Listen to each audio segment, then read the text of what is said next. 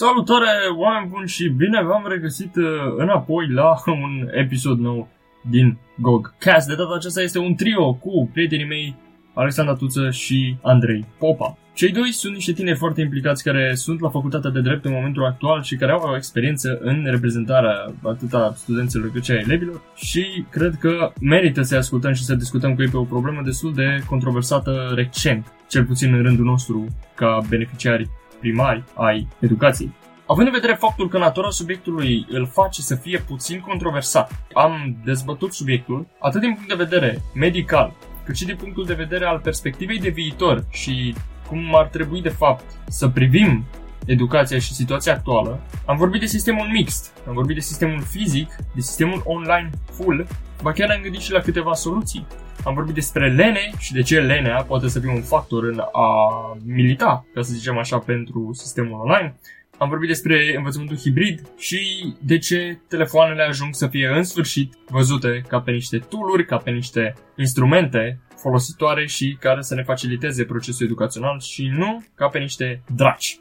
Stați cu urechile ciulite și dacă aveți întrebări, puteți să ne le adresați în mediul online. Aveți jos Instagramul meu, dacă vreți să îmi adresați întrebări, vă invit acolo. Și nu doar acolo, pe Anchor FM aveți opțiunea de a trimite mesaje vocale. Așa că, aș dori să încep să vă prezint mai întâi cele două personaje participante la această discuție.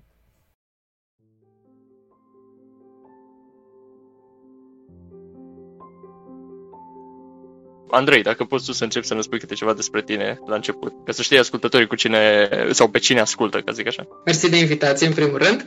Numele meu Andrei Popa, sunt uh, student la Facultatea de Drept în anul 4, că nu am nicio restanță, deci am promovat anul 3. Am terminat uh, încă o facultate de științe politice, specializarea studii de securitate și uh, un master în domeniul protecției informațiilor clasificate. Așa ca activități pe care le mai întreprind, am făcut o bună parte din cariera mea ca student consultanță politică legată de primul domeniu de studii. Sunt student evaluator Aracis, mai fac și reprezentarea studenților pe cont propriu, în sensul în care militez pentru niște drepturi de bun simț pe care eu așa le consider și mă bat ca ele să fie îndeplinite și exercitate de către studenți și respectate de către universitate și mai multe veți afla pe parcursul discuției. Bun, super, mersi, mersi mult. Acum, Alexandra, te rog pe tine dacă vrei să spui câte ceva despre tine ascultătorilor, ca să știe și cu tine uh, despre, despre ce e vorba. Sigur că da. Uh, mulțumesc în primul rând pentru invitație. Asemenea lui Andrei, sunt și eu studentă la Facultatea de Drept a Universității din București, studentă în anul al patrulea în curând. În ultimii ani m-am concentrat foarte, foarte mult pe partea academică a dezvoltării mele profesionale și personale. Am încercat să mă focusez cu prioritate pe tot ceea ce înseamnă studiul dreptului și nu doar studiul teoretic al dreptului, ci și studiul aplicat. Tocmai de aceea am destul de multe activități extracurriculare care țin tocmai de, de zona aceasta, procese simulate în mare parte alături de Andrei, articole publicate, o activitate destul de intensă de research, o activitate practică destul de intensă la diverse societăți de avocatură. Însă, pe lângă toate aceste lucruri, eu am avut un background destul de puternic și în reprezentare, în reprezentarea elevilor, nu a studenților, însă susțin uh, demersurile acelor studenți care chiar gândesc independent și care uh, își doresc să reprezinte, uh, să-i reprezinte pe colegilor cu adevărat așa cum este Andrei în discuția de față. Și mai multe, bineînțeles, o să povestim pe, pe parcurs. Bun, super, mersi mult am îndurarea pentru prezentarea, pentru scurta prezentare a fiecăruia. Acum sper că știu și ascultătorii cu cine, cu cine stau de vorbă și pe cine ascultă, doi oameni capabili, doi oameni cu un background destul de pompos, aș zice, și laudativ. Hai să trecem direct la topicul nostru, ca să nu mai stăm pe nervii ascultătorilor între ghilimele. Ok, școala online, că practic despre asta vorbim. Care e, de fapt, realitatea, ca să ne punem în context? Ce se întâmplă acum? Aș zice statistic, în ideea că mai mult lumea mizează să meargă online, adică facultățile tind spre online sau spre fizic în momentul actual? Ce ziceți? Din punctul meu de vedere și raportat la ceea ce am citit și la informațiile pe care le am, trendul este ca facultatea să înceapă în format online sau, în cel mai bun caz, în format hibrid.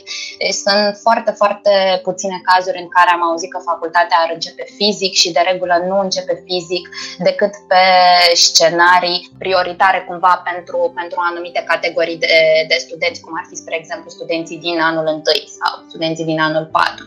În majoritate însă se pare că primul semestru se va desfășura online exclusiv sau, în cel mai bun caz, în uh, variantă mixtă. Mm, da, așa văd și eu.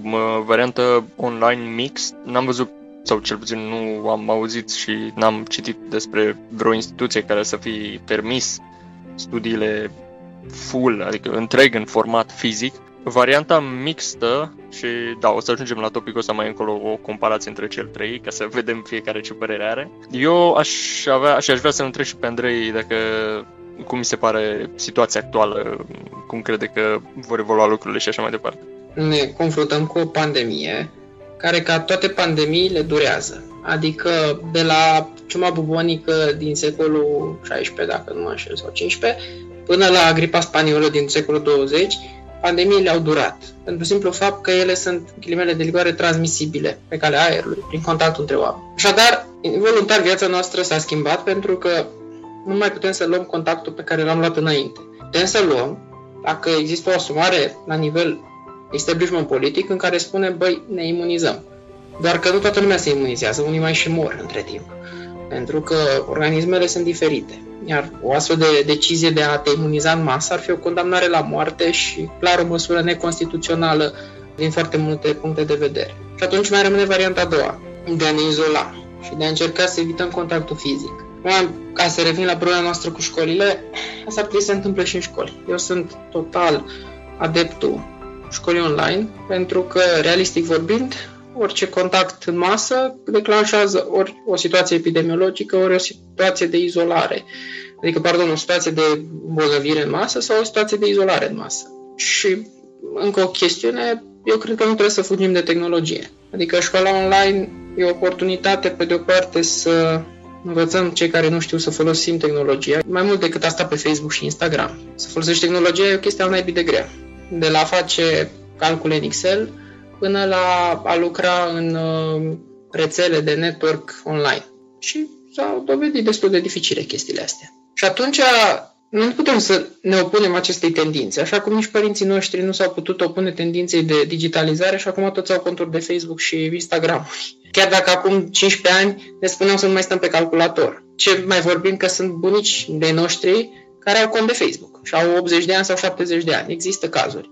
Și aceiași oameni ne spuneau să nu stăm pe calculator acum 15 sau 20 de ani. Iată că boala calculatorului i-a lovit și pe ei.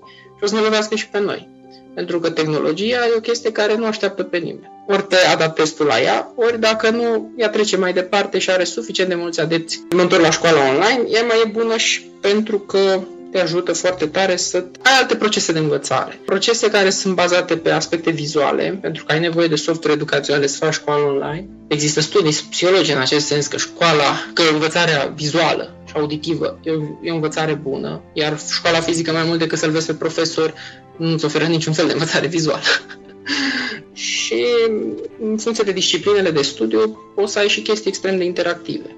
La medicină poți să vezi corpul uman în 3D prin 11.000 de aplicații. La poli poți să vezi mașinării, tot așa 3D, și să le vezi la cel mai mic detaliu. Poate chestii pe care în facultate nu o să le vezi niciodată, că nu știu cât de tare are profesorul pasiunea să te ducă până la un centru sau, nu știu, o fabrică care produce piesa respectivă. Acum, ca să răspund la întrebarea ta ce vor studenții, ei vor mixt, într-adevăr. De ce? O să-ți răspund pe parcursul emisiunii, pentru că m-am gândit și la chestia asta. Pe de o parte, ideea de școală online mie mi se pare că e o idee safe. Adică, cum ai zis și tu, în contextul pandemic mai devreme, există, cum să zic, tendința asta de a încerca să scăpăm de niște, de niște boli, până la urmă, o pandemie. Am văzut și eu și sunt sigur că nu doar tu, și mai sunt tineri care au citit și s-au documentat despre uh, cât de periculos poate să fie și ține de mai multe chestii într-adevăr, dar focusându-ne și axându-ne, pardon, pe partea asta de uh, școală online, mie mi se pare personal că școlile și unele școli, ca să ne raportăm și la preuniversitar, mi se pare că unele școli nu cred că ar fi pregătite să se digitalizeze sau nu neapărat că să, să fie pregătite să se digitalizeze, dar nu cred că poate cineva să le ajute în, de ajuns de mult să se digitalizeze pe cât ar trebui. Mi se pare și mie că digitalizarea, sunt total de acord cu tine că digitalizarea e ceva musai și trebuie să fie o parte din dezvoltarea noastră ca oameni și ca stat și, și așa mai departe, să scăpăm de multe chestii prin digitalizare și să ne ajutăm să progresăm pe digitalizare, dar nu cred că unele pot și aici vreau să vă întreb pe voi, fiind din domeniu și dacă știți evident, se încalcă cumva dreptul la educație? Adică există o discriminare în ideea că, să zicem, unele facultăți fac și altele nu? Adică fizic mă refer, nu neapărat online. Pot eu să răspund și eventual Andrei poate să mă completeze pentru că e o zonă pe care lucrăm destul de mult. Din punctul meu de vedere aici problema este alta. Din punctul meu de vedere, problema este că li se permite unor instituții publice, care sunt universitățile și care într-adevăr se bucură de autonomie universitară, dar probabil vom atinge și acest subiect pentru că este separat, să își reglementeze modalitățile în care realizează într-adevăr cursurile. Și mă refer aici la scenarii online scenarii hibride, scenarii fizice, în măsura în care totuși educația se reglementează prin lege organică și nu poate fi practic delegat acest atribut al organizării învățământului către instituții publice.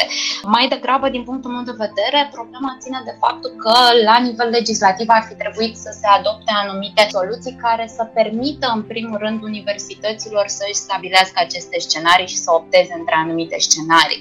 Nu e neapărat o problemă de discriminare discriminare între facultăți, pentru că, așa cum am spus, există o autonomie universitară care îți permite să stabilești anumite măsuri administrative la nivel intern, la nivel propriu, însă autonomia aceasta universitară se realizează doar în limitele legii, se realizează doar în limitele permise de Constituție și de legea organică a educației și de, în general, de legile care uh, intervin în sectorul educațional. Ori la ora actuală nu există niciun fel de abilitare legală care să permită, să permită universităților să își extindă autonomia universitară de o asemenea manieră încât să poată să opteze fără niciun fel de îngrădire juridică, fără niciun fel de îngrădire legală, modalitățile de desfășurare a cursurilor. Din această perspectivă, într-adevăr, putem să vorbim de, o, de un viciu de constituționalitate. Însă, discriminare per se între facultăți, prin faptul că unele optează pentru un scenariu și altele optează pentru un alt scenariu, nu cred că, nu cred că există. Ok, Andrei, tu ce spui de chestia asta cu unele facultăți fac și altele nu? Eu am spus-o și la începutul pandemiei. Problemele de sănătate publică sunt prerogativa guvernului, pentru că politica de sănătate publică ține de politica internă a țării, care, conform Constituției, e atributul exclusiv al guvernului. Cu alte cuvinte, în România, universitățile nu ar putea să decidă dacă fac online sau dacă fac fizic sau dacă fac mixt, pentru că nu pot să decid asupra unei, chiar dacă ei decid asupra proprii, organizării propriului sistem de educațional, ei se raportează la o problemă de sănătate publică. Cauza, cu alte cuvinte, e una de politică de sănătate publică. Și doi la mână se transferă, cum a zis și Alexandra, atributul decizional la nivelul unor structuri care nu au personalitate juridică. Adică faptul că am ajuns în situația penibilă de a decide departamentele unor facultăți sau facultățile cum să se facă școala, nu numai că încalcă legea în litera ei, dar și în spiritul ei. Pentru că o persoană juridică nu poate să funcționeze decât prin organele sale legal constituite, care sunt în cazul universităților Senatul Universitar și Consiliul de Administrație. Dacă vrei ca o asemănare să înțeleagă urmăritorii noștri, că Senatul este un fel de parlament al universității, Consiliul de Administrație un fel de guvern sau executiv. Nu poți să transferi decizia la nivelul facultăților.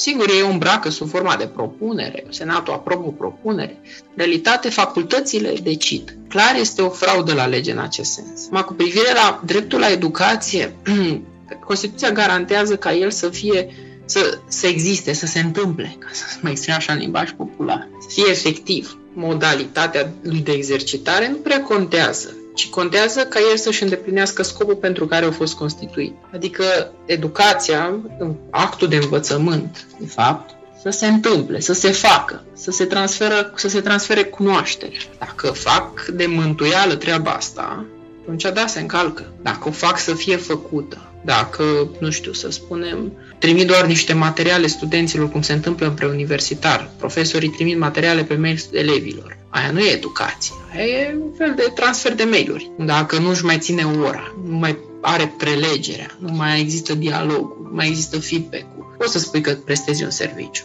trimițând mail-uri. Deci, de la caz la caz, poate să însemne, evident, o încălcare a dreptului la educație, dar, în principiu, simpla schimbare a metodei nu, nu e o problemă. Mersi. Deci înțeleg uh, din ce mi-ați zis voi că e un fel de, adică funcționează chestia asta cu dreptul la educație ca un fel de directivă europeană, ca zic așa. Adică nu ți se zice cum să ajungi la produsul final, ca zic așa, ci, sau prin ce metode. Deci ideea e să se întâmple. Să se întâmple și să fie, să fie efectiv, să fie ceva concret. Adică nu doar să simulăm un act educațional de calitate, ci să ne asigurăm cumva că actul educațional într-adevăr își îndeplinește scopurile și își îndeplinește rațiunea de a fi. Problemele sunt uh, mai ample. Principala problemă este că, și Andrei a punctat foarte bine, nu în acest context care ține de sănătatea publică, nu ar trebui facultățile să decidă. Dar dacă totuși decid, ar fi bine să decidă în așa fel încât actul educațional, într-adevăr, să își îndeplinească funcțiile pentru care el a fost creat. Și în măsura în care acest lucru nu se întâmplă, atunci da, putem să vorbim despre o încălcare a articolului 32 din Constituție. Dar altfel este, este greu de apreciat și în orice caz trebuie apreciat în concret, raportându-ne la fiecare situație particulară în parte. Bun, bun, înțeleg, înțeleg și cred că au înțeles și ascultătorii acum după ce, după ce ați explicat. Dar de partea, acum că să trecem de la tehnic și de la cum se realizează educația în online, pentru că bănuiesc că, na, toți știm că se face prin tehnologie, prin device-uri, prin și așa mai departe. Și nu de la interacțiune umană, fizic vorbind, să emoție și așa mai departe. Cu toate că, na, poate să existe emoție, doar că e cumva, cred eu, și aici părerea mea, e cumva simulată, adică nu e, nu e același lucru. Și vreau să vă și pe voi, credeți că e același lucru sau se poate simți la fel educația online ca, ca cea fizică, de fapt? Îți dau ție cuvântul, Alexandra. Chiar voiam să te rog să-mi dai mie cuvântul, pentru că eu mă situez undeva la polul diametral opus față de Andrei. Eu sunt o promotoare desăvârșită, veritabilă aș școlii în formatul ei clasic, în format fizic, însă în contextul de față, uh, sinceră să fiu, eu uh, am susținut foarte mult um, revenirea la cursuri în format hibrid, pentru că, într-adevăr, trebuie să fim conștienți de riscurile pe care le comportă orice fel de pandemie și orice fel de situație epidemiologică, precum cea cu care ne confruntăm. Însă, din, din perspectiva mea, actul educațional trebuie să fie însoțit de contact uman și trebuie să fie însoțit de emoție și de această componentă socială, pentru că omul este o ființă socială și nu o ființă pur rațională omul se comportă în primul rând instinctual și abia apoi se comportă rațional. Deci are nevoie să se tempereze, să se autoeduce pentru a putea lua decizii care să fie perfect raționale. Primele sale comportamente sunt cele instinctuale și inclusiv învățarea care e până la urmă un proces implicit, inerent, presupune mai multe astfel de comportamente reunite, mai multe comportamente specifice omului, mai multe reacții, mai multe manifestări, trebuie să aibă o componentă destul de puternică puternică de interacțiune umană. Eu uh, sunt de acord cu faptul că um, digitalizarea este un obiectiv pe care trebuie să-l aibă orice fel de actul educațional de calitate și care trebuie cumva implementat în uh, fiecare țară care se consideră ajunsă la un nivel de modernizare uh, suficient de înalt. Pe de altă parte însă, am uh, constatat din experiența proprie și discutând cu colegii mei care sunt totuși destul de numeroși că um, acest format online nu și-a atins foarte bine scopul, în sensul în care, deși au existat eforturi foarte mari, atât din partea studenților cât și din partea profesorilor, având în vedere că oamenii au încercat să se adapteze și să folosească acele instrumente tehnice cât mai, uh, cât mai uh, utile și cât mai accesibile pentru ca toți să poată să le utilizeze și ca toți să poată să se simtă confortabili în uh, sistemul de învățământ online, faptul că nu a existat existat contact uman, faptul că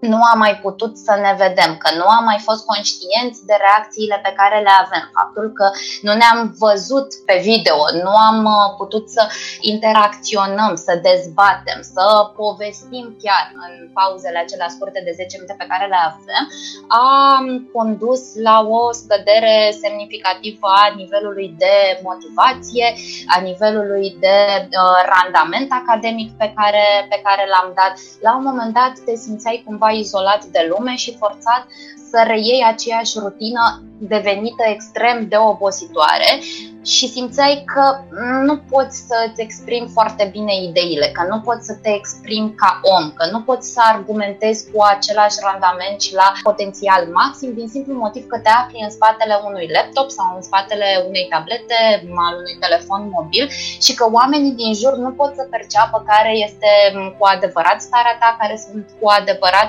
ideile pe care vrei să le transmiți. Sunt de acord că fiecare dintre noi trebuie să progreseze, sunt de acord că fiecare dintre dintre noi trebuie să apeleze la instrumente moderne de învățare.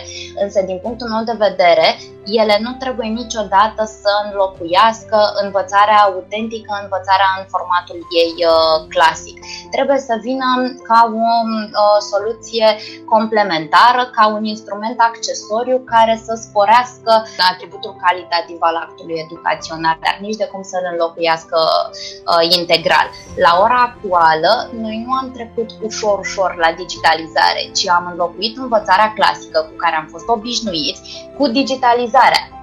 Și nu eram obișnuiți cu digitalizarea, pentru că trebuie să admitem, chiar dacă este trist, că în România anului 2020 nu se folosesc metode alternative de predare, metode alternative de învățare. Trebuie să admitem că noi încă nu acceptăm foarte bine conceptul de educație non-formală, dar minte să vorbim despre o formă de educație digitalizată. Trebuia ca această trecere să se realizeze ușor-ușor, nu brusc, pentru că altfel omul nu poate să accepte schimbarea. Și neputând să accepte schimbarea, nu dă randament când este vorba de ea și de adaptarea procesului de învățare în cazul nostru.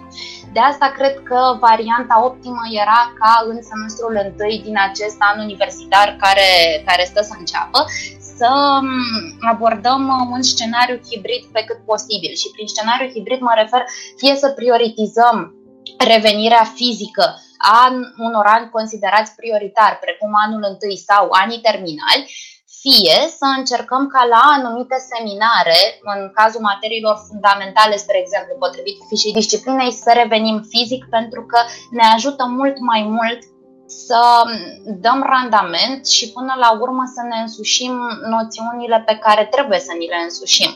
Stând însă fiecare în casă, separat de, de oameni, separat de cadrele didactice, de colegi, de prieteni, nu reușești să faci toate lucrurile astea, cel puțin nu într-un interval de timp atât de scurt și în niciun caz brusc. Stăteam și mă gândeam acum dacă, pe și m-am mai gândit la chestia asta, dacă peste 20 de ani, să spunem, sau 30 de ani, viața pe pământ, de exemplu, nu va mai putea să fie, aerul va mai putea să fie respirabil. Atunci probabil vom fi într-o chestiune de tip SF în care va trebui să stăm ori cu niște acvarii pe cap, deci nu măști, ori să stăm în niște spații închise și ventilate artificial.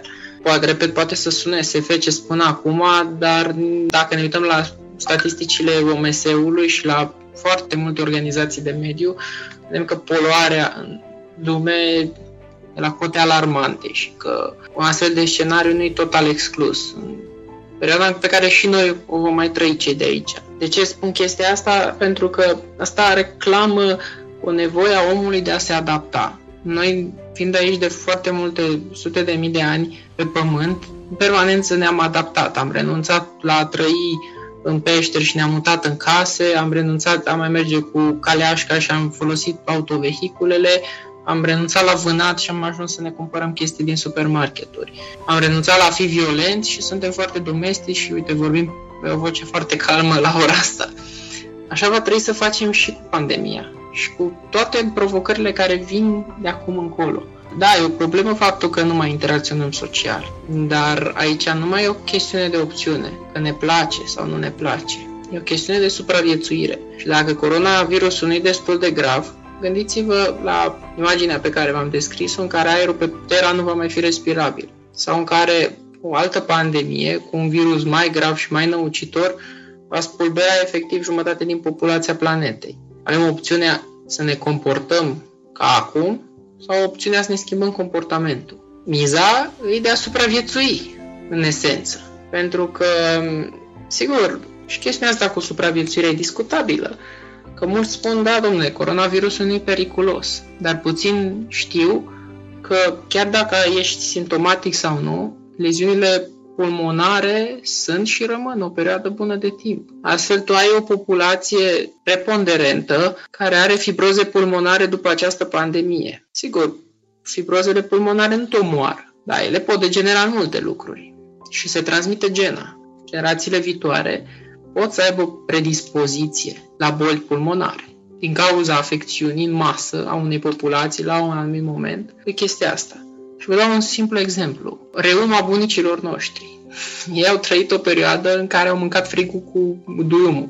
Pentru că aveau, era război, pentru că erau săraci, pentru că nu se tratau când aveau răceli și știți că în România și în general în țările sărace bătrânii au reumă. E, asta e o chestiune, sigur, care și-a pus amprenta asupra stărilor generale de sănătate. Și s-a transmis în sens genetic. Moștenirea genetică se transmite tot timpul. Ca să revin, că ne place, că nu ne place. Noi trebuie aici să fim pragmatici. Adică noi trebuie să luăm măsuri de asigurare a existenței speciei umane în esență. Chiar, chiar dacă pare par cuvinte mari, asta se întâmplă, au murit oameni. Afectează sănătatea milioane de oameni pe Terra chestia asta. Și ea nu e atât de periculoasă cât e un fel de simulare la ceea ce ne așteaptă pe viitor. Din păcate, planeta devine tot mai neprietenoasă, din cauza noastră, evident, dar devine neprietenoasă cu noi. Așa că, oricând mi-ar plăcea argumentele Alexandrei și oricând mi-ar plăcea și mie să mă întâlnesc cu colegii, și m-am și întâlnit cu mulți când am mai mers la București sau așa, nu pot să nu fiu pragmatic și să mă gândesc pe termen lung la chestiunea asta, ca la, o, ca la o măsură și o perioadă în care învățăm să ne adaptăm. Pentru că, gândiți-vă, cleptofii mai grave de atât. Și ne, mă întreb ce ne-am fi făcut în situația aia.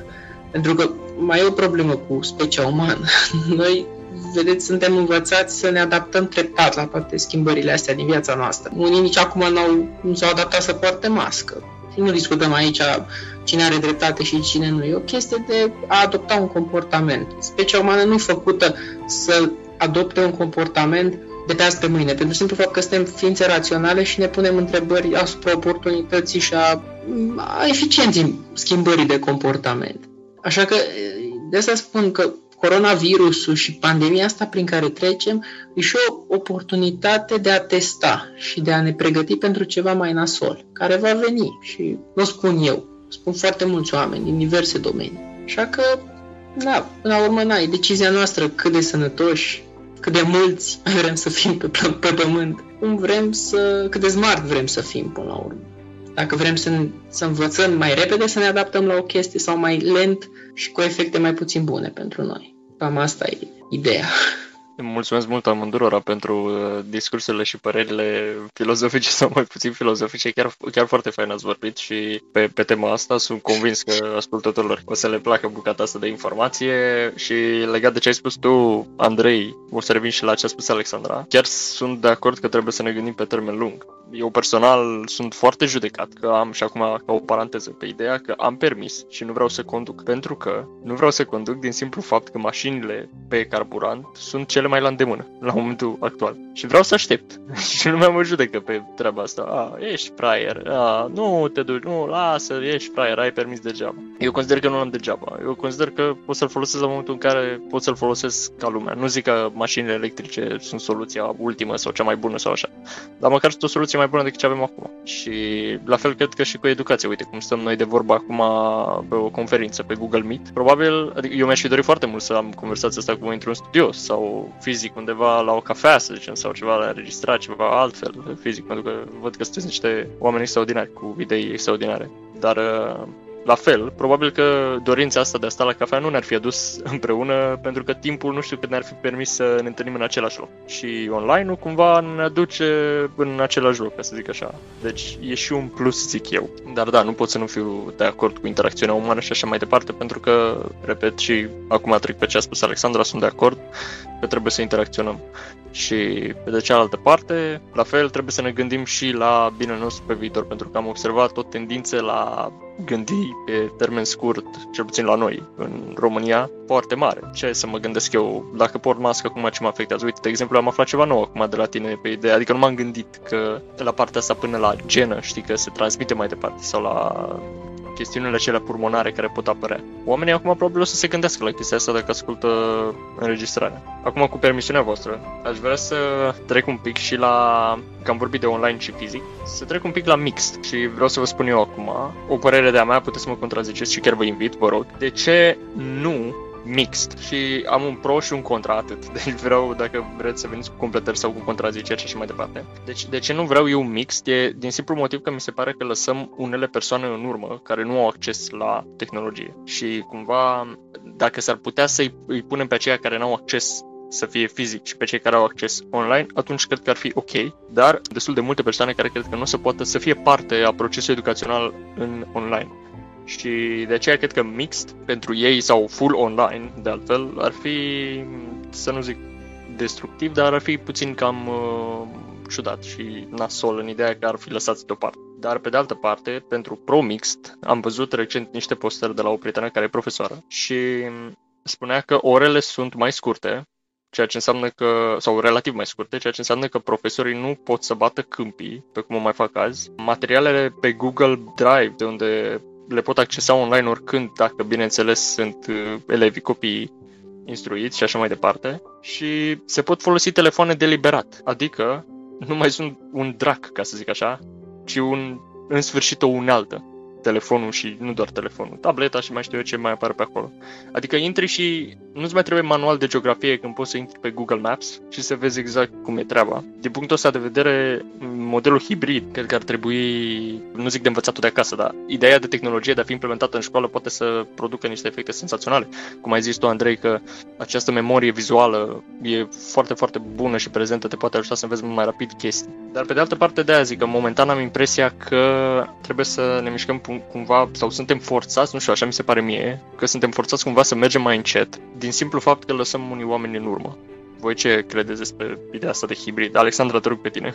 Sunt două probleme aici pe care ar trebui să le discutăm. Prima, legată de faptul că există posibilitatea ca anumite categorii de elevi sau de studenți, după caz, să fie cumva lăsate în urmă, să fie cumva excluse de la procesul de învățare pentru că nu au posibilitatea de a ține pasul cu, cu ceea ce înseamnă tehnologie, fie posibilitatea, și aici, de fapt, ar trebui să ne referim în primul rând la posibilitatea uh, materială financiară, pentru că până la urmă uh, voiam inițial să mă refer și la um, posibilitatea de a ține pasul din perspectiva aptitudinilor de a folosi toate aceste instrumente, însă nu consider că e atât de relevant pentru că fiecare dintre noi până la urmă trebuie să încerce să se, să se adapteze și să facă niște eforturi în acest sens.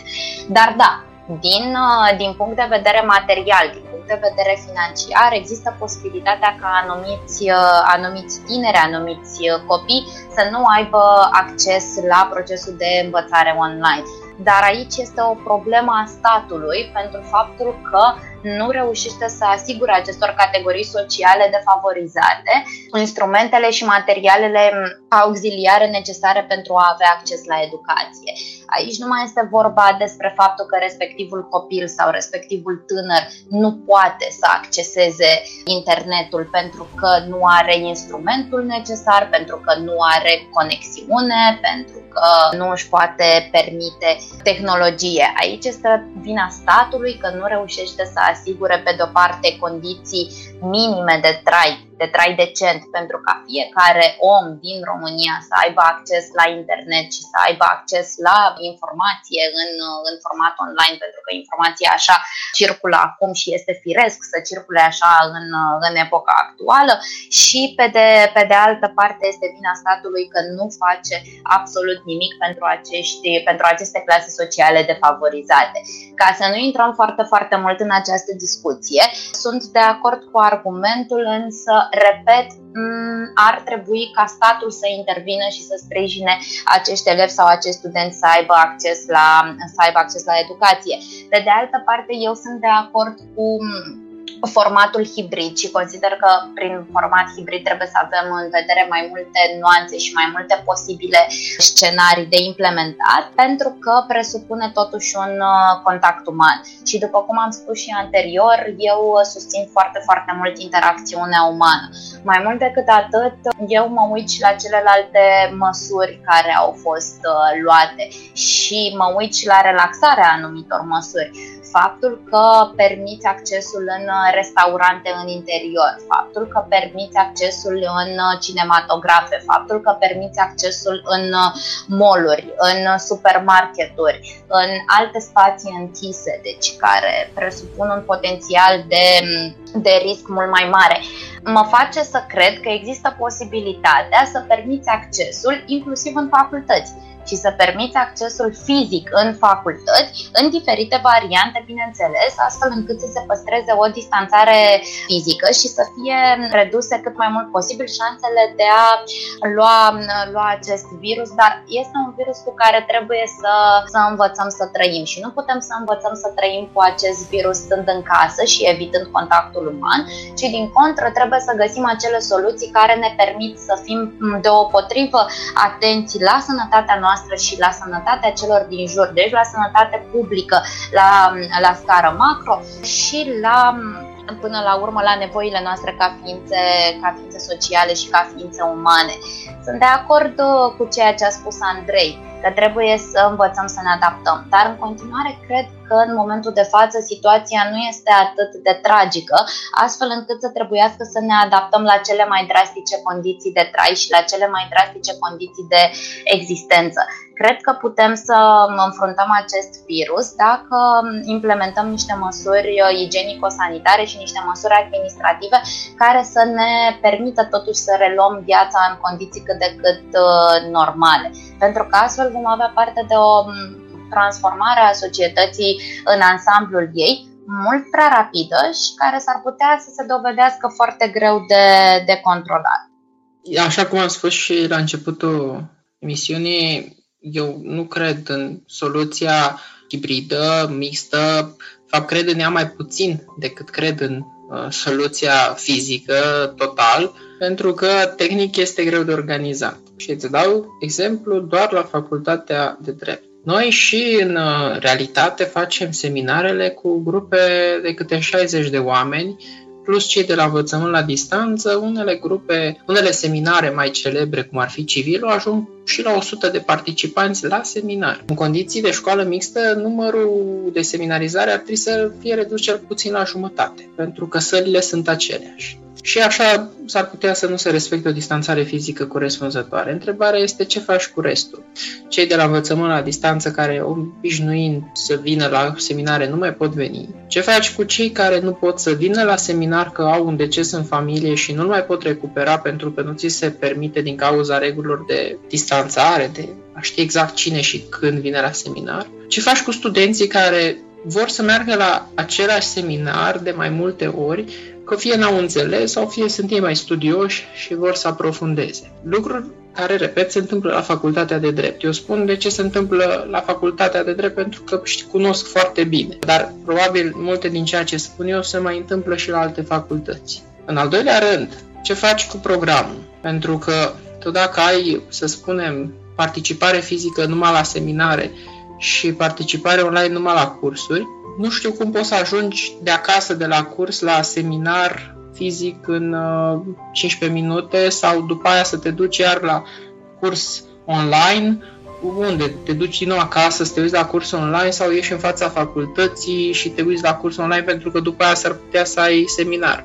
O să spui, bine, bine, dar putem schimba programul. Așa, putem schimba programul, doar că s-ar putea ca profesorii să nu dorească să schimbe orarul, ceea ce s-a și întâmplat la facultatea de drept, pentru că, în general, profesorii de la facultatea de drept sunt și profesioniști ai dreptului, adică avocați, notari, judecători, procurori.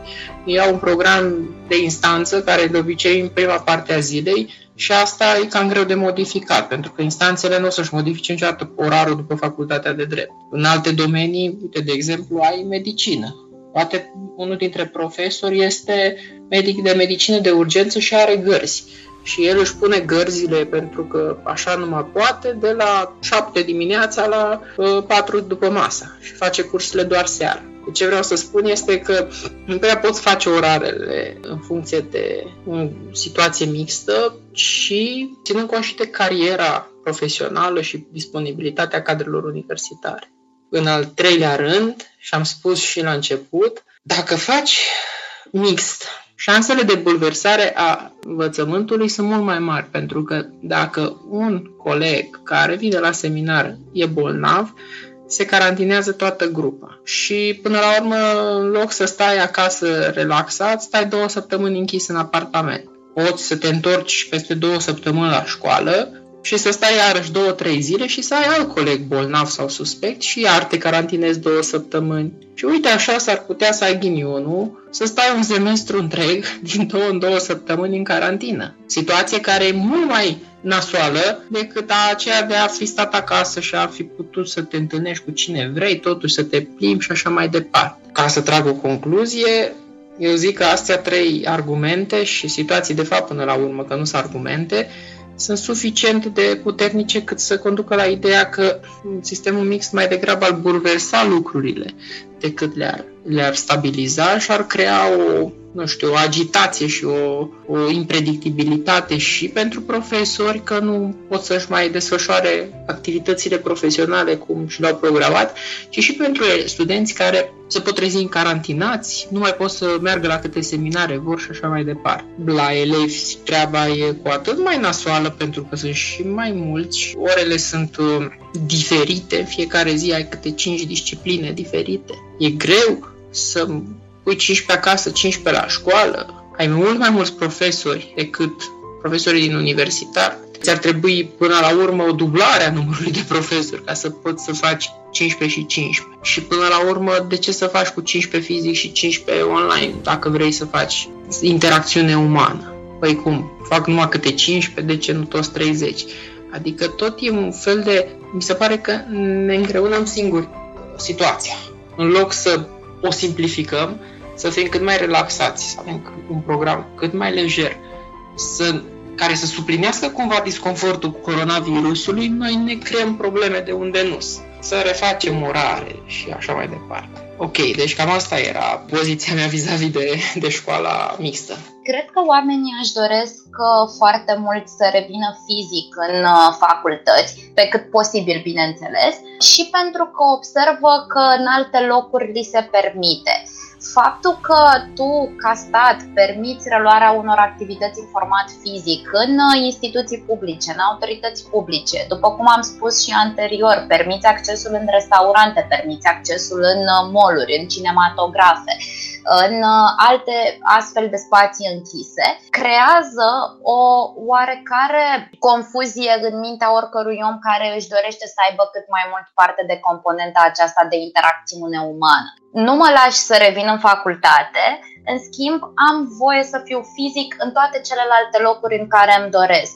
Și cred că cumva de aici, de aici se naște și sentimentul acesta de frustrare sau de respingere a ideii de școală online. Dacă lucrurile ar fi fost înțelese cum au fost inițial înțelese în martie, când a început pandemia și când toți ne doream să fim acasă în siguranță și să evităm cât mai mult contactul uman pentru că eram uh, puși în fața unei situații extrem de dificile, lucrurile ar fi fost uh, altfel. Și poate că școala online ar fi fost îmbrățișată cu responsabilitate și cu asumare, pentru că se înțelegea că așa trebuie să fie din considerente de sănătate publică și evident de sănătate personală. Însă având în vedere că anumite măsuri administrative nu și-au atins scopul propus și că alte măsuri au fost uh, eliminate sau relaxate considerabil, se creează o oarecare confuzie în ceea ce privește până la urmă periculozitatea acestui virus și, într-adevăr, gradul său de transmisibilitate. Lucrurile sunt confuze și pentru că sunt confuze generează frustrări și de asta cred că cei mai mulți își doresc o revenire la normal, pentru că nu mai acceptă că există o situație excepțională, ci au impresia că se speculează o situație excepțională. Și în mod evident atunci colectivitatea refuză să se mai adapteze unor, uh, unor restricții cu care nu este obișnuită în mod normal la început eram cu toate nebunile astea de că nu există așa ceva, deci am trecut și eu prin faza aia de necercetare și am negat la început. Până am început să intru pe site-uri de specialitate, la experți pe Facebook, am dat, am follow la o grămadă de grupuri și așa mai departe, m-am documentat. Ideea e că sunt, uh, sunt de acord în ideea online-ului, din simplu fapt că ar trebui să-l facem toți, cum ai spus tu, Alexandra. Dacă vezi într-o parte că se poate, de ce se poate acolo, știi? Adică, eu, la noi la Timișoara, de exemplu, medicina, facultatea de medicină face o lună, prima lună, în uh, online, complet. Iar uh, s-a invocat legea, dacă nu mă înșel, 55 pe 2020, puteți să mă contraziceți dacă vreți, cred că e, e legat ceva de n-ai voie să schimbi clasele sau ceva de genul... Da, da, da. Ar trebui să facă toți în același, da, să rămână în aceeași sală de curs studenții. Dar uite, dacă îmi permiți, apropo de chestiunea asta cu de ce să schimbăm lucrurile dacă merg. Avem deja sectorul IT care s-a dovedit a fi foarte productiv în munca online de ani de zile și cum s-a dovedit? Păi câștigă cel mai bine, produc cei mai mulți bani în economia statelor care au dezvoltat o astfel de industrie și au schimbat lumea. Da? Deci noi tot ce trăim astăzi trăim datorită sectorului IT. Cu alte cuvinte, treaba cu online nu funcționează, adică dacă ea pot să muncească de acasă, putem și noi să învățăm șase ore pe zi de acasă. Mai vorbesc că alte sectoare publice au uh, foarte bine digitalizată de exemplu, medicina. Foarte multe țări, telemedicina e o realitate. Sunt foarte mulți pacienți tratați prin intermediul roboților și a conferințelor video și anamneza subiectivă se face foarte mult pe chestia asta. Și, și acolo lucrurile funcționează. Deci chiar cred că dacă două sectoare mari pot să funcționeze online, poate și învățământul. Într-adevăr, doar că aici e o mențiune de făcut. IT-ul lucrează doar online și cu cât mai puțină interacțiune umană pentru că este de specificul activității și pentru că se poate realiza astfel tocmai fiind inerent funcțiilor sale și particularităților sale, iar raportat la celelalte exemple, trebuie să știm și în cât timp au fost implementate uh, procesele respective de digitalizare, pentru că aici este, este punctul sensibil. Nu s-au întâmplat chiar peste noapte, s-au întâmplat într-o societate mult mai dezvoltată, care treptat, treptat s-a modernizat și s-a digitalizat, astfel încât un astfel de progres, chiar dacă pentru noi este considerabil, este un progres imens, incomparabil cu ceea ce România ar putea să ofere la ora actuală, pentru ei a fost un parcurs perfect normal, pentru că existau deja premisele funcționale ale implementării unui grad atât de ridicat de digitalizare. De asta ar trebui comparate uh, situații care sunt cât de cât similare, nu pol diametral opuși, pentru că se compară doar ceea ce se poate compara, din păcate. Și la ora actuală România nu era pregătită ca peste noapte să treacă cu totul în online. Dacă s-ar fi făcut treptat, dacă eram cât de cât la un nivel rezonabil de modernizare a învățământului, atunci cu siguranță situația ar fi stat altfel, impactul social ar fi fost altfel, iar așteptările ar fi fost bineînțeles, altele. Oamenii ar fi acceptat mult mai ușor uh, ideea de învățământ uh, online decât o fac acum. Uh, da, și în martie, ați zis și voi, în martie chiar, și martie, aprilie, mai, perioada aia înainte să se ridice starea de urgență, chiar am văzut ceva, nu știu, adică n-am mai simțit ideea asta de a vrea să fii în siguranță atât de mult din partea cel puțin a studenților. Erau și, na, evident să fie și voci care ziceau că trebuie să revenim cât mai repede. Și era normal, vrei să te întorci, na, te-am făcut să vrem să căutăm confortul, bine, nu toți. Da, la început chiar, chiar am fost pe ideea de safe, de safety, să fim în siguranță și să facem asta online până trece treaba, dar cred că toți am avut impresia că va trece în vară, lucru care nu s-a întâmplat pentru că, na, s-au deschis, s-au uh, relaxat anumite reguli, anumite chestii. Acum, la fel, cum ai zis și tu, se dau drumul la restaurante, bine, mă rog, e domeniu privat, mă gândesc că ține cont și de chestia asta, adică cumva statul vrea să nu fie judecat pe faptul că deschide școlile, dar pe domeniu privat poate să dai vina pe angajatori și așa mai departe, sau pe proprietari, sau pe mai știu eu ce. În schimb, la domeniul educațional, cred că ei s-ar considera răspunzător și cred că nu e pregătit să-și asume răspundere atât de mare, tocmai pentru care cred că ar fi trebuit să se dea la nivel universitar sau la nivel, pentru că e și problema cu căminele și mai ales problema cu taxele pe care cred că dacă vreți să o abordăm, sunt probleme care la fel trebuie abordate și din mai multe puncte de vedere. Cred că dacă am fi făcut și dacă s-ar fi luat o decizie comună să facem toți online, atunci nu cred că ar mai fi fost atâta bătaie de cap cu hibrid, cu fizic, cu oameni care sunt împotriva. Ni se fură educația, că că nu știu ce. Ar, ar fi înțeles lumea, fiind o decizie comună pentru toți. Cred. Probabil ar fi existat proteste să fie ieșit lumea în stradă și așa mai departe, dar lucrurile s-ar fi potolit cum s-au potolit și cu cei care au ieșit să protesteze anti-mască și mai știu eu ce, Bill Gates existau pe acolo prin centrul Bucureștiului. Deci, uh, da, de problema căminilor și de taxă, dacă vreți să vorbim de taxa, știu că la voi la București se vorbea de mărirea taxei chiar. Și Sau Andrei, și te-ai implicat foarte mult și din câte mi-a povestit și Alexandra, te implici foarte mult pentru studenții de acolo și chiar mi-ar, mi-ar plăcea să spui părerea ta despre chestia asta. Da. Păi ca să fac o introducere în context să înțeleagă urmăritorii despre ce e vorba la UB, în plină pandemie, universitatea a mărit taxele studenților și a celor viitori și a celor prezenți. A celor prezenți l-au mărit printr-un, printr-o fraudă la lege, în sensul în care au indexat cu rata inflației, ca și când noi am fi niște debitori aflați în întârziere și trebuie să fim sancționați pentru că nu ne-am executat obligația, nici pe departe. Eu am încercat să soluționez problema pe cale pașnică, le-am tot trimis scrisori, memorii la Senat, plângere prealabilă. Toate s-au soluționat cu un refuz de a revoca majorarea taxelor, în special pentru studenții în curs de executare a contractului de studii, adică a studenților care sunt în anul 2, 3, 4, și, prin urmare, am uh, formulat o cerere de chemare în judecată a universității, prin care le-am solicitat instanței să anuleze actele astea nelegale prin care ei au, practic, modificat contractul de studii în sensul în care au mărit taxele fără ca noi să fim de acord și să, să se poată până la urmă face așa ceva. Acum, referitor la pandemie, este normal dacă începem în sistem online și în condițiile în care universitatea nu mai are cheltuielile cu apă, curent, gaz, nu știu, ce cheltuieli mai au ei, să pun școlile care au, că la Universitatea din București nu avem nici să pun, să existe o reducere a prestațiilor de ambele părți. Adică din moment ce universitatea și-a redus prestația, e normal ca și uh, noi să ne reducem propria prestație. Ce înseamnă prestație? Înseamnă taxa pe care studentul o plătește pentru a beneficia de serviciile educaționale. Pentru că eu plătesc ca student taxa pentru a beneficia nu numai de actul de predare, ci și de accesoriile lui, adică de a folosi, repet, apa la toaletă, de a fi încălzit pe timp de iarnă, de a sta și a învăța la bec și nu la lampă și așa mai departe. Ei, atunci, și chestia asta ce o spun eu e și o chestiune de drept civil, apare în codul civil, se întâmplă în toate raporturile juridice de drept civil că atunci când o parte își reduce prestația și cealaltă parte să-și o reducă. În concluzie, acolo unde se, face, se va face învățământ full online în acest semestru, trebuie să existe o reducere a taxelor, corespunzătoare reducerii prestației universității. Altfel, universitatea ar avea un câștig pe care nu și-l merită și pe care nu-l poate justifica cu atât mai mult cu cât universitatea nu deplinește un raport pur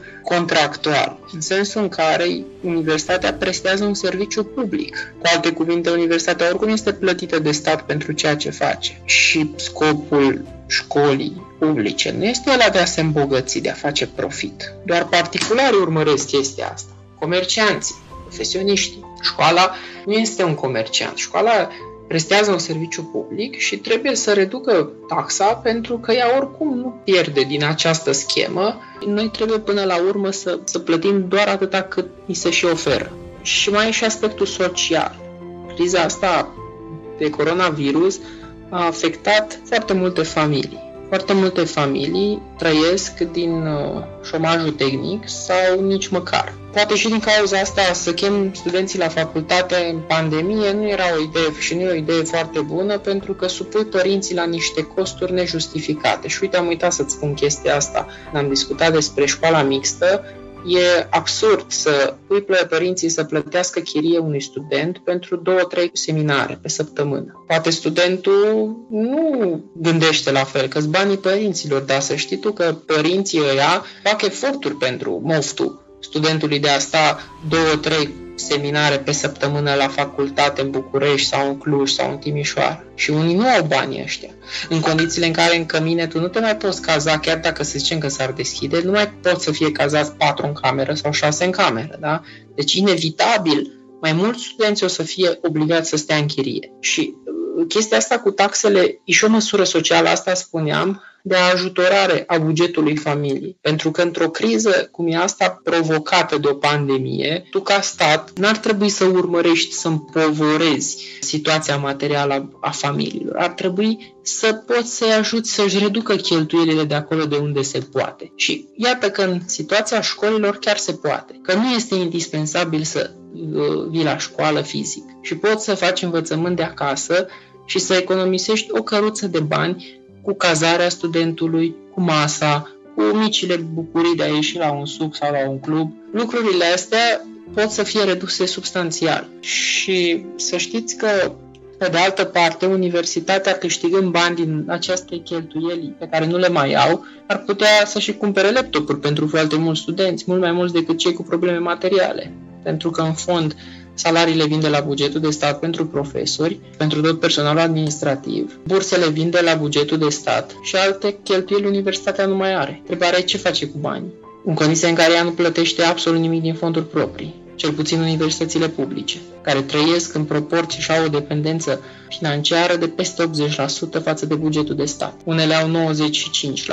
Asta înseamnă că dacă statul le-ar mai finanța, ele cumva și-ar declara falimentul în minuta 2. Deci, concluzionând, se impune mișorarea taxelor studenților acolo unde îi învățământ online și, doi, eu cred că învățământul online ocrotește bugetul familiei, care e mult mai important decât dorința legitimă de altfel a studentului de a socializa. Important să și trăim bine în perioada asta și să economisim de acolo de unde se poate. Și de aici se poate. Mersi că ai explicat și că te-ai deschis pe subiectul ăsta. Știu că e un subiect destul de controversat la nivel, adică în sensul că universitățile îl consideră controversat, noi îl considerăm de dreptul nostru și că ar trebui să, cumva cum ai zis și tu, dacă tot plătim ceva, și chiar dacă ești la bugetul de stat, practic statul plătește banii ăia pentru tine. Deci ești cumva, să nu zic bursier, dar beneficiezi de un loc uh, gratuit, dar statul tot plătește banii universității, dacă nu mă înșel, nu?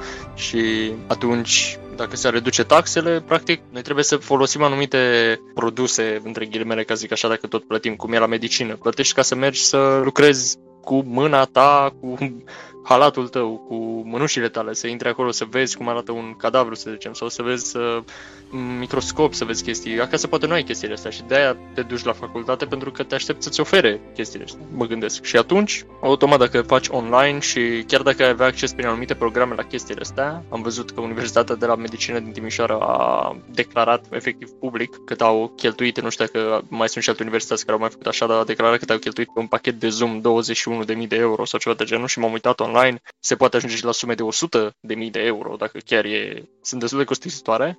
Numai că una e să te duci, ceea ce vreau să zic așa pe înțelesul tuturor, una e să te duci la facultate și să pui mâna, să vezi cu ochiul tău la microscopul ăla și alta e să vezi de acasă pentru intermediul unei aplicații, chiar dacă e bună, să zicem, dezvoltată și așa mai departe. Pentru că știu că există multe aplicații care te ajută să înveți bine și de acasă. Doar că ideea e că trebuie să se implice și trebuie efort și din partea universității, pentru că na, studenții nu pot să-și ia ei aplicațiile lor, mă gândesc. Acum, uite, dacă îmi permiți, vis-a-vis de medicină, chiar discutam cu un prieten că cred că e mai bine să vezi corpul uman 3D pe o aplicație făcută ca la carte decât mortăciunea de la medicină legală care de obicei are vechime între 6 luni și 4 ani la unele universități care din păcate nu au un program de uh, reloc de mă rog, aducere a mortăciunilor pentru practica studenților și folosesc aceeași mortăciune perioadă foarte lungă de timp. Or, gândiți și voi, chiar dacă nu suntem niciunul student la medicină, cum poate să arate un cadavru ținut în formol câteva luni sau un an, că, sau mai mult de un an,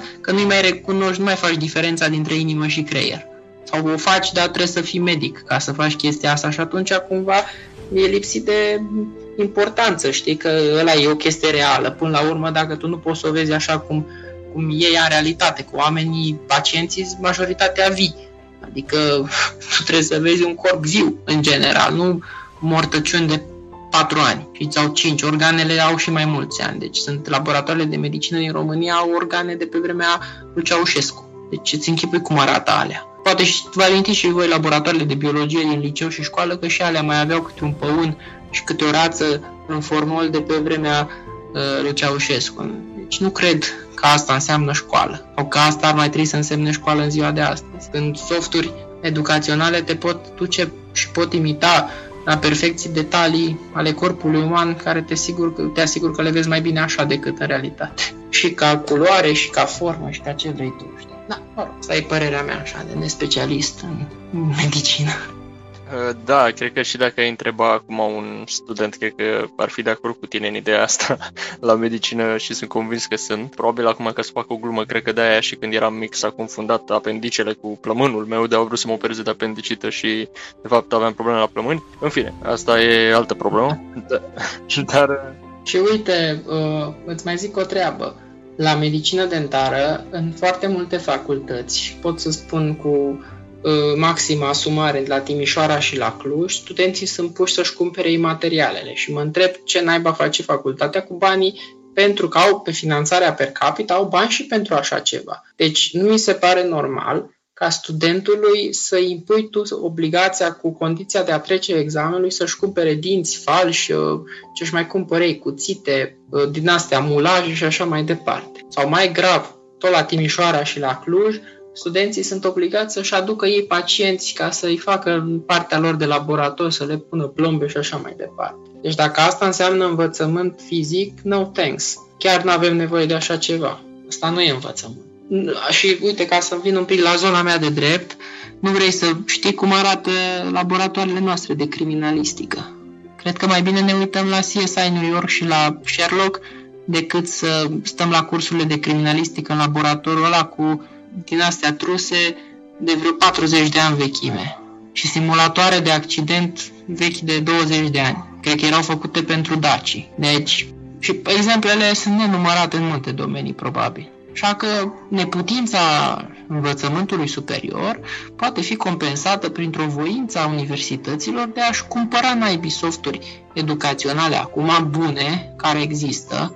Știu că în preuniversitar E o chestie făcută în Ungaria foarte tare, pe mai multe discipline, știu că există. E, același lucru cred că există în orice domeniu, le folosim așa, online. Realitatea ultimilor 30 de ani arată că cu școala fizică nu ne-am prea descurcat. În afară să punem studenții în niște bănci, să asculte niște oameni, noi nu prea am făcut educație și educație în, în adevăratul sens și înțeles psihologic al, al ei. Deci, zic să încercăm și altfel, știi? Că dacă n-a mers așa, poate ne iese altcumva. Da, uite, sunt uh, probleme pe care universitatea cu minimum de efort, ca să zic așa, care adesea nu prea e pus în practică, ca să zic așa, efortul ăsta, le-ar putea rezolva. Și da, sunt de acord cu tine. Ideea de a investi în softuri, eu pur și simplu n-am luat-o în considerare în ideea că mi se pare, uh, deși am văzut la universități de la noi că au cumpărat softuri și așa mai departe pentru examenele online și mai știu eu ce, dar mi se părea de tip SF să văd la noi că universitățile chiar cumpără chestii pentru online. La noi la Vest avem un website al universității destul de vechi în care dacă vrei să găsești o informație trebuie să cauți și îmbătrânești acolo, ajungi alumn și toate cele și tot nu găsești informația pentru mai știu eu ce, dar na, s-a investit și s-a reușit să se facă admiterea online, de exemplu. Și a simplificat drumul, de exemplu, al studenților care veneau din Republica Moldova, care nu mai trebuie să mai facă două drumuri sau ceva de genul, trebuie să-l facă doar pe acela final, unde trebuie să-și aducă fizic anumite acte și așa mai departe, care totuși cred că ar, fi, ar putea fi trimise și altfel. Realitatea ne arată că problema nu e de a putea, ci de a vrea. Știi? Că multe chestii care se făceau fizic și universitățile erau convinse că nu pot fi făcute fizic, pandemia le-a dovedit că pot fi făcute online super ușor, fără doar și poate. Și uite, ca să-ți mai dau un exemplu de ce înseamnă leneș și nepăsare în învățământul fizic, dar noi la facultatea de drept, în anul 2020, nu avem uh, abonamente la baze de date juridice și softuri legislative mai mult. Deci, pentru un jurist real, activitatea de documentare e indispensabilă. În practică, cursurile universitare valorează foarte puțin pentru că judecătorii sunt foarte interesați de practică judiciară. Iar noi, studenții, nu avem acces decât la un singur abonament pe care trebuie să-l accesezi de la bibliotecă. Toți. Îți dai seama că așa ceva e imposibil. De la același calculator sau, mă rog, două, trei în orice caz. Și e total nepractic și creează un disconfort, da? Pentru că tu ai nevoie să cauți o chestie acum, nu mâine. Și nu poi mâine. Și în toate facultățile occidentale de drept, studenții au acces de pe orice device pe bază de abonament la softuri legislative. Noi nu avem așa ceva. Deci, noi de aici pornim, știi, cu digitalizarea și cu școala online. Problema aici este că, din păcate, chiar dacă ne mutăm integral în online, în continuare noi nu o să avem acces la astfel de abonamente. Facultatea nouă nu ne va pune la dispoziție astfel de abonamente pentru că nu se dorește. Andrei are perfectă de dreptate. Sunt foarte multe carențe în învățământul fizic. Problema este că, din păcate, trecând în învățământul online, aceste carențe nu sunt uh, ameliorate dacă nu eliminate în mod uh, exhaustiv. Dacă tot uh, îți dorești să faci pasul către digitalizare, ar trebui să faci un pas asumat și responsabil, care să nu presupună doar transferarea procesului de predare și de evaluare în, în online, ci inclusiv acordarea de astfel de facilități de platforme, de platforme de învățare și de predare, de materiale de, de diverse feluri, de abonamente online, baze de date și așa mai departe. Trebuie să le faci pe toate. Dacă tot îți dorești să faci ceva bine, nu trebuie să faci cu jumătate de măsură. Ori îți asumi, ori nu îți asumi. Din păcate, noi trecem în online, dar trecem în online purtând cu noi toate carențele sau aproape toate carențele din învățământul fizic. Și asta este regretabil și arată că, din păcate, nu ne concentrăm asupra modernizării actului de, de predare, asupra actului educațional, ci ne concentrăm mai degrabă pe implementarea unor soluții care să ne facă să respectăm strict niște măsuri administrative în contextul creat. Dacă după pandemie nu vom rămâne cu nimic din această experiență online, vom constata că în realitate a fost doar, uh, doar o formă de a ne spăla pe mâini de problemele reale ale, ale învățământului. Dacă, în schimb, rămânem măcar cu câteva schimbări făcute, schimbări benefice pentru studenți făcute, odată cu trecerea în online, pot să, pot să spun că această trecere nu a fost uh, chiar uh, lipsită de sens și lipsită de rezultate dacă totuși o să încetăm să mai vedem tehnologia după ce se termină toată nebunia asta, dacă o să încercăm să vedem tehnologia ca pe un factor de facilitare, totuși, a procesului de învățare și nu ca pe un dușman că vezi, doamne, stai la curs și copiezi nu știu ce. Bine, chestia asta ține și de fiecare, zic eu, adică ați menționat voi de lene e și din partea instituției o lene de a se moderniza și există, cred eu, și o parte de lene, asta la fel depinde de la student la student, de a învăța efectiv. Mulți, vo- mulți, acum mi-asum eu o chestie, să, să nu zic majoritatea, o parte din studenți, și știu cazuri, care consideră că vor să stea online doar pentru că e mai ușor să, nu știu, să mă trezesc la șapte și să fiu un pat sau într-adevăr, sunt lucruri care na, trebuie luate în considerare. Ideea că ai timp pentru mult mai multe chestii, ca să zicem așa, de făcut dacă e cu învățământul online, dar mulți o văd ca pe o portiță de a scăpa de responsabilități, ceva de genul. Adică când erai la facultate, parcă te mai stimula așa un pic să te trezești, să te duci să faci, să dregi. Într-adevăr, contextul era altfel. Acum trebuie să ne adaptăm. Așa aici e o altă, e o altă problemă și problema e a școlii românești în ansamblul ei. Dacă tu te simți ușurat că poți să studiezi online doar pentru că ai mai mult timp pentru tine și pentru activități care țin strict de, de tine ca om, de tine ca tânăr, ca membru de familie. Deci, indiferent de tine, în afara uh, sferei tale profesionale, academice, dar acesta este tot un eșec al școlii românești pentru că te supraîncarcă cu activități care nu prezintă relevanță pentru tine. Procesul de învățare și de acumulare de informație trebuie să fie un proces asumat și care să se bazeze inclusiv pe o puternică latură autodidactă. Fiecare dintre noi trebuie să facă inclusiv eforturi individuale, eforturi de studiu individual, de învățare individuală. Dar pe de altă parte, atunci când pentru tine școala online reprezintă reprezintă o portiță de evadare, o, o gură de aer proaspăt, pentru că altfel erai supraaglomerat și nu aveai timp deloc să te concentrezi pe alte activități care îți fac plăcere și care pur și simplu te ajută să te relaxezi sau să te dezvolți personal. Acesta este un eșec al uh, școlii românești că nu reușește să se adapteze la mm, prioritățile tinerilor din ziua de astăzi și la cerințele pe care societatea modernă le, le are. Ar mai fi o chestie, că eu am pus un Insta-story cu o întrebare și eram curios să văd cine mi-a răspuns. mi-a răspuns doar o persoană, în fine. Un ascultător are o întrebare pentru noi, voi, cum considerați voi, și anume, cum ar trebui tratată situația în locurile defavorizate, în care chiar nu există internet sau curent? Cumva să venim noi eventual cu o soluție improvizată acum pe moment, cum, cum credem noi că ar trebui să se procedeze în mediul rural, cred, și uneori chiar și urban, probabil în zonele de tip favelă în România, unde nu există accesul ăsta la tehnologie. Ce ar trebui să facă acolo?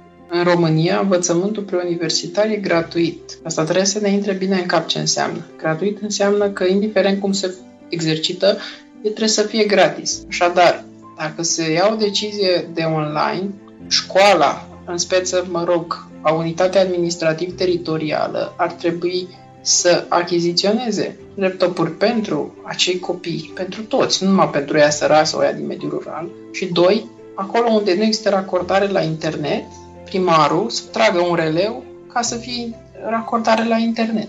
Deci nu e niciun moft nu e nicio dorință, nu e nicio, cum să spun eu, favor, e normalitate, așa cum primăria, mă rog, ca să înțeleagă oamenii, zic eu primăria, de fapt este unitatea administrativ-teritorială. Așa cum unitatea administrativ-teritorială plătește curentul pentru școală, așa va plăti de mâine laptopuri și internet gratuit. Și aici nu-i, nu-i, nu-i loc de negociere. Repet, învățământul preuniversitar e gratuit în România. Mai e și obligatoriu. Nu poți să-l obligi pe elev să vină la un serviciu public pe care statul și Constituția consideră, le consideră obligatorii și să nu-i dai bani.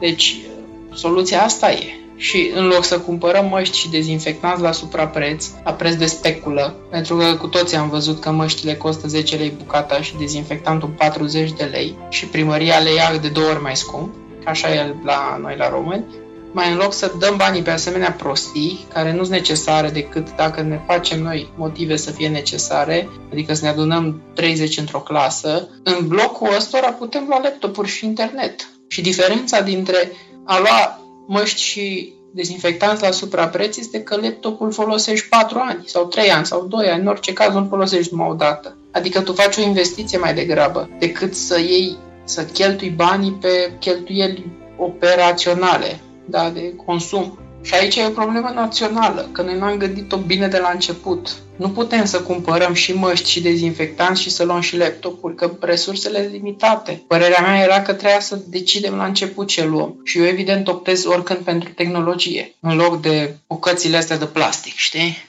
Eu sunt de acord cu ceea ce a spus Andrei și am spus și puțin mai devreme că din punctul meu de vedere statul este cel care are obligația de a lua toate măsurile astfel încât accesul la educație să fie garantat pentru categoriile uh, sociale care sunt cumva defavorizate. În preuniversitar este adevărat că învățământul este gratuit și discuția deja a făcut-o foarte bine Andrei și nu este cazul să o reiau eu. În uh, universitar, într-adevăr, uh, învățământul universitar nu este obligatoriu și drept urmare nu este și gratuit. Însă, articolul articolul 1 din Constituție definește sau proclamă statul român inclusiv ca stat social, ceea ce înseamnă că în măsura în care anumiți studenți reușeau totuși să participe la cursuri în format fizic, chiar dacă având posibilități materiale mai reduse. Și brusc ei nu mai au această posibilitate din cauza transferării învățământului în format exclusiv online sau preponderent online, atunci statul trebuie să vină în sprijinul acestor studenți și să îi ajute să, să aibă în continuare acces la educație prin uh, măsuri sociale, da? deci prin măsuri de politică socială. Este foarte, foarte greu să privim la scară largă pentru că, din păcate, în uh, România, în continuare, foarte mulți copii și foarte mulți tineri nu au acces la internet, foarte mulți copii, foarte mulți tineri nu um, au parte de un trai decent decent, decent, deci de condiții minime de, de trai, însă astfel de, de probleme nu pot fi rezolvate peste noapte și nu pot fi rezolvate doar pentru că a venit pandemia. Nu vreau să spun că ele nu trebuie rezolvate, din contră, trebuie să fie priorități și ar trebui să nu existe astfel de situații în anul 2020 într-un stat democratic care face parte din Uniunea Europeană și care pretinde că a ajuns la un nivel de dezvoltare suficient de mare astfel încât să permită tuturor cetățenilor să aibă parte de un trai um, cât de cât uh, rezonabil. Însă, nu pot fi rezolvate atât de repede pentru că dacă nu au existat măsuri și demersuri în acest sens atâția ani la rând. Este foarte greu să ne imaginăm că statul român ar putea să adopte măsurile corespunzătoare într-un termen atât de scurt și în uh, condiții atât de mm, stresante și atât de speciale, ca să le numim așa însă cu siguranță toți acești uh, copii și tineri nu trebuie lăsați pe din afară și actul educațional într-o formă sau alta trebuie să ajungă să își satisfacă cerințele și să-și îndeplinească funcțiile și prin raportare la ei. Educația, cel puțin preuniversitară până în, în anumite clase, 10-11 ani, parcă era e obligatorie și deci, fiind obligatorie, nu poți să ingredești cuiva dreptul la educație doar pentru că nu are un statut social sau financiar când ajuns de permisibil încât să poată să-și achiziționeze anumite materiale ca să participe la procesul educațional. Cred că ar putea să mai facem o emisiune de genul ăsta. cu drag uh, invit și mai spun o dată faptul că doi invitați sau faptul că 3, 4, 5, 10 invitați au venit aici nu înseamnă că nu mai poți mai veni a doua oară chiar consecutiv. Totul ține de timp și de, evident, programul fiecăruia. Noi cred că ar trebui să faci o serie pentru că noi nu ne plictisim niciodată să, să vorbim, mai ales atunci când vine vorba de zona educațională și eu sunt pasionat de zona asta, mai ales că mi-am făcut și licența pe ideea de educație, doar că pe partea comunistă a României, nu pe partea asta. Da, mi-ar face plăcere, dar ca și concluzie la ce am zis, am discutat despre realitatea în care ne aflăm acum, despre de ce trebuie să gândim pe termen lung când vine vorba de atât de pandemie cât și de dezvoltarea statului, statului, mă rog, modelul educațional, dar uh, din partea statului român. De ce online poate să fie o soluție mai bună decât fizic sau mix uh, în unele situații și bineînțeles, și des, am discutat despre fiecare variantă în parte. Evident, am vorbit și despre lene, și despre hibrid, și despre mult mai multe lucruri de natură filozofică, de drept și de toate cele. Eu vă mulțumesc mult că ați stat până la ora asta târzie, nu știu, să le spunem și ascultătorilor că e undeva la 11 și 25 seara, Acum au avut ei timp, deci ca să știți, ei sunt niște studenți foarte implicați cărora le pasă de studenți și de situația actuală în care ne aflăm, motiv pentru care se și implică atât de mult și dacă îi vedeți prin ziare pe la știri, să știți că sunt urmăriți între ghilimele de instituțiile noastre care, na, aparent vor să cape basma curată în perioada asta și să ne mai și dea un uh, upercut la studenți așa un pic cu niște taxe mărite când de fapt ar trebui să fie scăzute. Și nu numai, mă rog, și alte probleme. Deci, din nou, vă mulțumesc mult uh, că a stat cu mine până la ora asta și că am discutat pe problema asta educațională.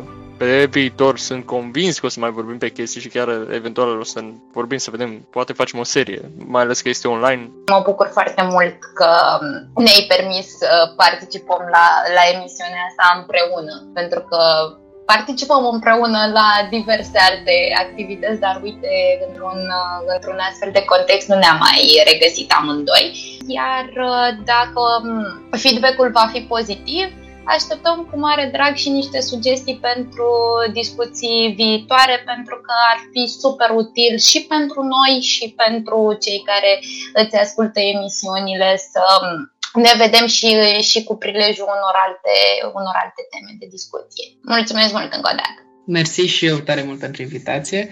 Încă o dată mi s-a confirmat că eu colaborez cu Alexandra foarte bine în orice situație, chiar și în talk show-uri.